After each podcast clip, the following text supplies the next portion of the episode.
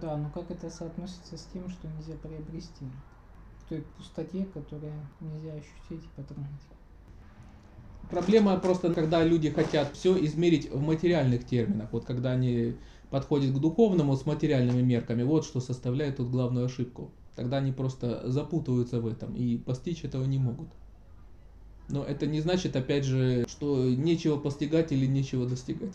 Это тоже не совсем как бы верно, потому что так это приведет к простому нигилизму, скажем, вообще отрицанию духовного пути, знания и так далее. Но духовное знание это не есть, скажем, просто лишь отрицание там чего-то. Ну, это как э, анархизм какой-то. Ну, скажем, если там э, власть там какая-то или общество, оно плохое, то тогда, значит, анархизм это отмена всякой власти. Но это тоже жить неправильно.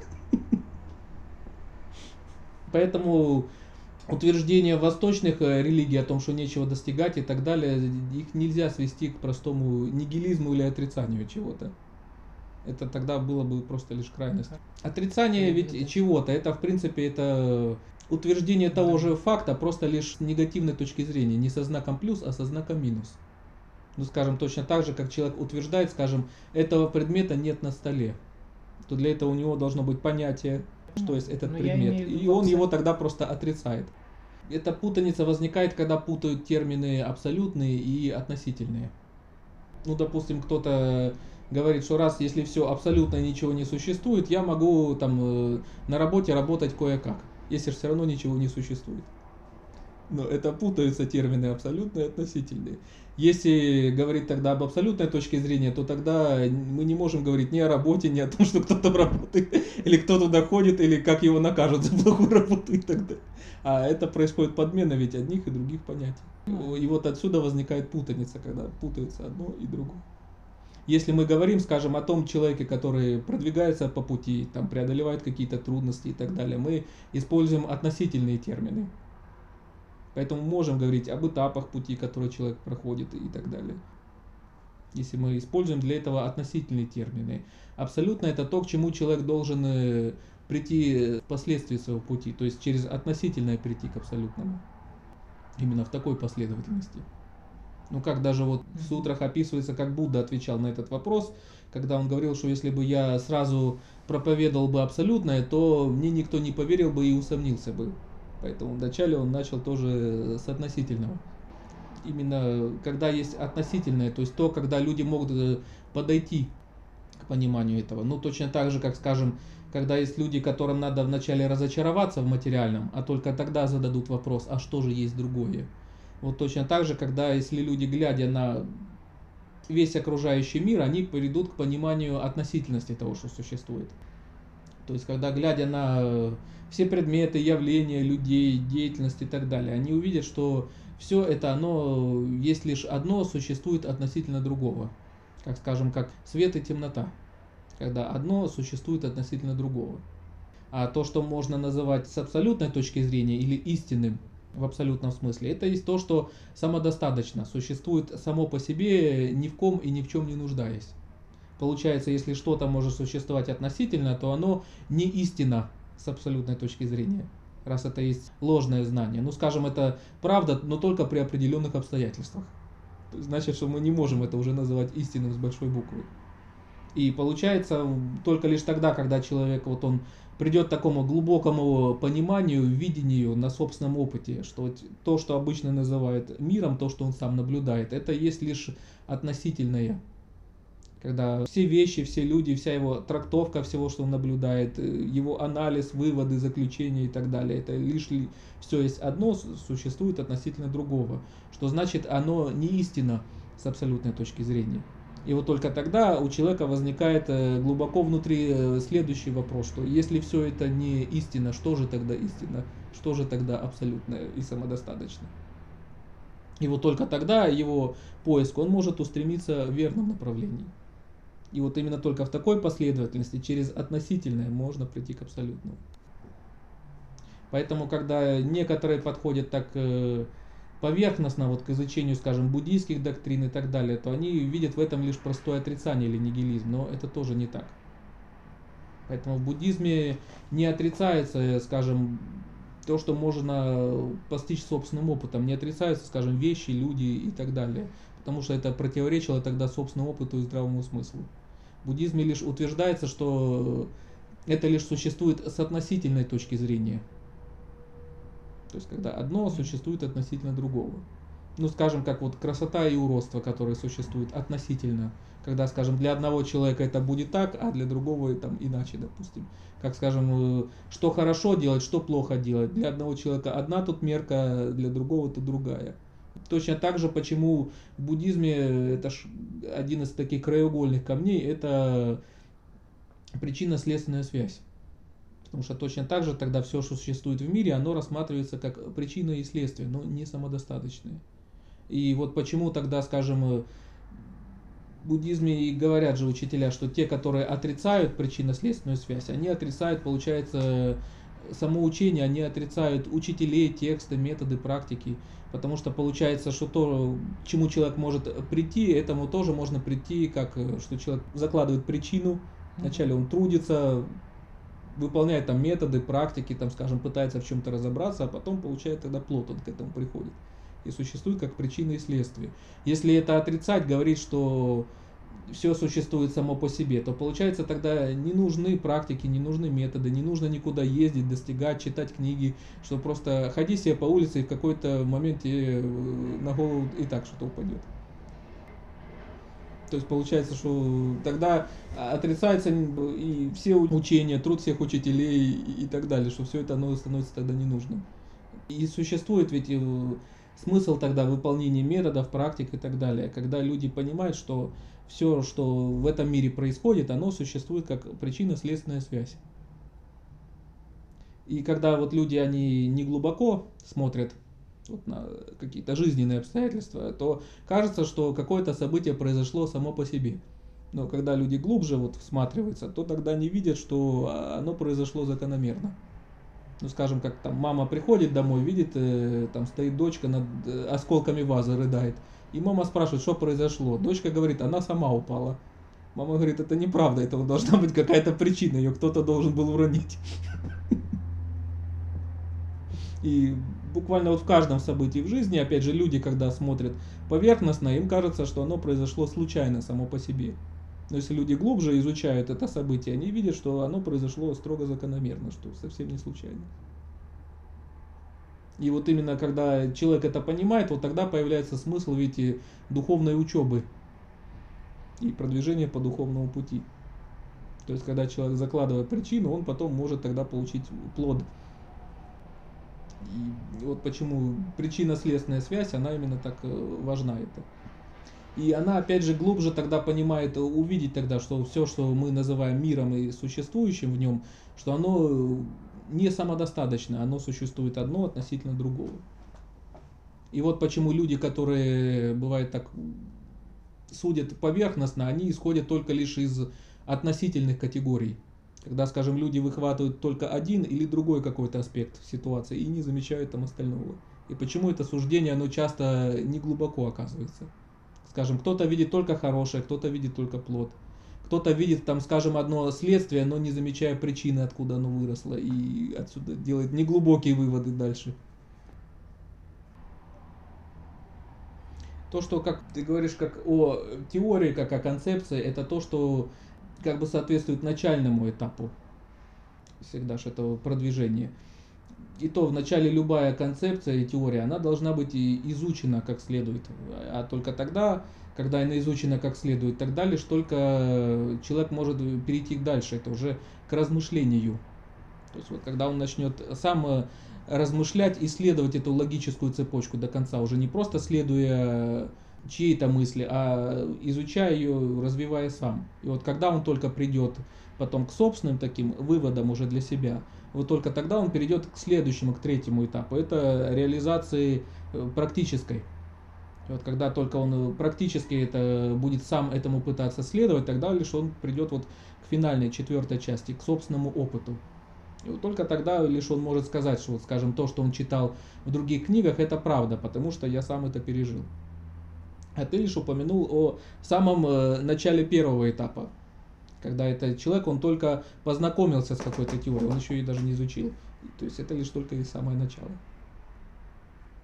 И вот это понимание этой относительности, оно должно быть изучено, опять же, с самых разных сторон. Потом, когда ученик, он может сам размышлять и сам прийти к пониманию относительности. И потом, когда больше далее это интеллектуальное понимание относительности, он может развить и во всей своей повседневной деятельности, во всей своей жизни. И вот тогда лишь только он придет вот к собственному опыту. И вот часто, когда мы видим э, пример такой мудрости вот учителей в каких-то жизненных ситуациях, исключительной мудрости, это вот часто можно увидеть, как э, это мог сделать только человек, который вот отошел вот от этих понятий относительности людям зачастую ведь э, они судят не глубоко о какой-то ситуации, они видят зачастую, скажем, только какую-то одну сторону. Захвачены либо этим, или поспешно судят э, с какой-то другой позиции. И не замечают ведь часто, что в ситуации ведь есть еще не только одно решение, и даже второе, а есть и третье, и четвертое, и пятое, есть огромное количество разных решений. Но ввиду того, что люди, бывает, сразу увлекаются – чем-то для них очевидным, они не замечают других каких-то сторон.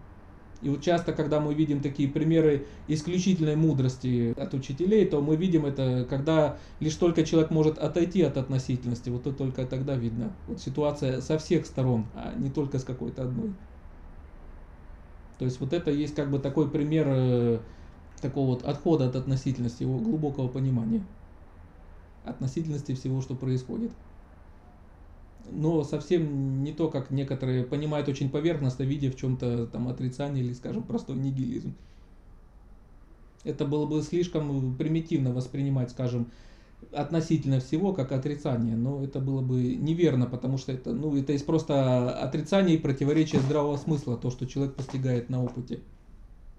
Поэтому здесь буддийское понимание, оно заключается не в отрицании того, что человек, скажем, может увидеть, пощупать собственными руками и так далее. Это лишь утверждается, что оно существует относительно. Относительно кого оно существует? Относительно другого. Ну, скажем, как если кто-то утверждает, что, там, скажем, эта бумага белая. Если он возьмет другую какую-то бумагу, он увидит, что это уже по сравнению с той кажется серой, желтой там, и так далее. То есть, когда этот белый цвет, он лишь э, существует относительно другого чего-то, с чем мы сравниваем. Точно так же, как и свет и темнота, когда, скажем, тень мы можем увидеть благодаря свету. Там, скажем, свет, который мы зажигаем в темноте, тогда он тоже виден там ярко, когда одно существует относительно другого. Как то же самое различные противоположности, там, враги и друзья, когда они могут существовать лишь одни относительно другого. Тот, кто видит, он является при этом относительностью. Ну, раз есть кто-то наблюдает, то значит он тоже тогда существует относительно объекта наблюдения. То есть это одно существует относительно другого. Это применимо ко всему в этом мире. Все, что мы можем назвать миром и в нем существующим, это есть лишь одно, существует относительно другого. Есть одна противоположность, есть другая. И мы можем говорить лишь об одном относительно другого. Ну, скажем, точно так же, как, скажем, если кто-то захочет изучить этот вопрос глубже, то пусть он последит за собственной даже речью, вот, и как вот он даже говорит. Когда ведь, если он проследит за своей речью, он увидит, что даже эти все штампы, обороты, идиомы, которые он использует, они заимствованы, взяты откуда-то. Там, из книг, там, фильмов, культуры, где он рос и так далее. Но когда он захочет э, допустим, изучить какую-то свою мысль, допустим, он дает какое-то понятие, что, допустим, это то-то и то-то. Но когда он захочет разобраться, а что есть тогда то в этом понятии, а что и этот элемент, а что тот, он каждому даст свое определение. Потом тем кирпичикам он там даст определение и да, так далее. И, и потом он в итоге вернется к этому первому элементу, когда те последующие объясняются через первый. И ну, тогда получается он увидит, что все эти элементы, они существуют, один существует относительно другого но нет ни одного такого изначального понятия единого существующего само по себе. Ты можешь взять, скажем, какие-то выражения и слепить из них какое-то новое, взять какое-то старое слово, исковеркать и придумать какое-то новое. Ты его кому-то скажешь, и получается, ты уже сообщаешь как кому-то мысль, а тот ее усваивает и так далее. То есть это все существует как объект и субъект. Все в этом мире существует вот в такой относительной взаимосвязи. Но опять же, это не есть лишь простое отрицание, опять же, чего-то. Это было бы неверно такое понимание. Я есть некоторое следствие, да, там, ну, своих родителей, да, если говорить о моем теле. Но это опять же, когда ты сравниваешь себя там с кем-то другим, да. Когда, скажем, ребенок, он кто-то есть чей-то ребенок, и, допустим, он может быть там и чьим-то родителем одновременно и так далее. И быть чьим-то другом и чьим-то врагом и так далее. То есть, что это все существует, опять же, одно относительно другого. Но опять же мы не можем тогда говорить о том, что оно как бы абсолютно, оно истина как бы. Почему? Потому что Потом- оно а- существует лишь относительно там чего-то всегда. Ну тогда нельзя говорить и об абсолютном. Потому что кто, кто скажет, что это есть абсолютное? Он тоже тогда станет относительным по отношению Нет, ты применяешь к абсолютному тоже термин относительно, в этом есть путаница. Но тогда мы не можем говорить об, об абсолютном. Потому что Вот любой в этом разговор и- об этом будет приведено, все будет приведено к относительному. Да. И к логике, и к мышлению, и к некоторой последовательности. Да. И вот почему это именно что и в буддизме существует вот понятие об- о двух истинах, относительно и абсолютно. И утверждается, чтобы понять истину абсолютную, человек может понять только через относительную. Потому что иначе, даже когда хоть кто-то может пытаться понять абсолютное, он будет судить об этом все равно с относительной точки зрения. Но только именно э, разобравшись и хорошо постигнув на собственном опыте относительность, то лишь только такой человек может прийти к абсолютному. Только в такой последовательности. То есть именно через одно прийти к другому. И идя вот именно вот той последовательности, вот, которую вот я писал, то есть начиная вот именно с изучения э, там, текстов, наставлений и так далее, перейдя к собственным размышлениям, а потом, когда человек может это вне- внедрить повсеместно в собственной жизни, когда это становится уже его собственным опытом и пониманием. Вот именно через одно прийти к другому. Но опять же, неверно, как некоторые, э, только услышав о буддизме, воспринимают относительно, что это есть как отрицание мира или как слышат там об иллюзорности мира, то некоторые воспринимают, что это есть отрицание мира. То есть иллюзорность это же есть тут синоним относительности. То есть его не, неистинности с абсолютной точки зрения. Но это не есть отрицание вещей, которые мы можем воспринимать посредством наших органов чувств. Поэтому относительность это не есть простое отрицание. Это лишь утверждается, что когда вещи, они существуют взаимозависимо, одно существует зависимо от другого. То есть значит, что истина не абсолютна. То есть Ну, раз, раз это истина, она верна, скажем, только при каких-то обстоятельствах. Скажем, как э, этот лист бумаги, он белый, но при определенных обстоятельствах. То есть, значит, мы можем называть это истинно белым цветом, только лишь относительно. Утверждение, которое оно справедливо, но тоже, скажем, при каких-то определенных обстоятельствах. То есть можно сказать, что это есть некоторая кажема. Как это. Кажется. Да. Ну вот это то, что и есть, вот это ж иллюзорность. Когда Да, оно и так, и не так. И опять же, причинно-следственная связь, она же тоже является вот частью вот этого абс- относительно истины. То есть почему она занимает такое важное место вот в буддизме. Когда все, что в мире есть, было, будет и так далее, оно подчиняется, получается, тоже причинно-следственной связи. То есть причина существует относительно следствия и наоборот. То есть оно находится тоже в вза- взаимозависимой связи. Как некоторые спрашивают, это хорошо или плохо, это не хорошо или плохо. Это так же, как за зимой наступает весна, потом лето, потом осень. То есть Путаница наступает, опять же, вот только когда люди пытаются говорить об абсолютном, используя относительное понятие, одно путается с другим. Вот тогда наступает путаница. Вот примерно как вот я несколько раз уже слушал утверждение, что раз типа с абсолютной точки зрения ничего нет, то значит на работе я могу работать кое-как, когда путаются ведь одни и другие понятия. Ну, Они тогда, если это говорить с абсолютной точки зрения, я такому говорю, тогда некому переживать, что его уволят сейчас с работы. В этом бывает вот путаница, когда просто путают одни понятия и другие. И вот почему так э, сложно, скажем, говорить именно об абсолютном, используя относительное понятие. Когда пытаются вещи, которые не имеют каких-то ограничений или пределов относительных, пытаются вместить в рамки формул определений и так далее. Ну вот в дзен поэтому говорят, что все выражения в текстах и так далее это пальцы, указывающие на Луну. Что они лишь намекают, они указывают на что-то. Но нельзя хвататься за палец и кричать, что это Луна. Это только лишь намек, ориентир на истину. Но опять же, вот есть люди, которые хватаются за эти слова и думают, что они уже эту истину схватили. Хотя это всего-навсего лишь слова о ней, они только намекают.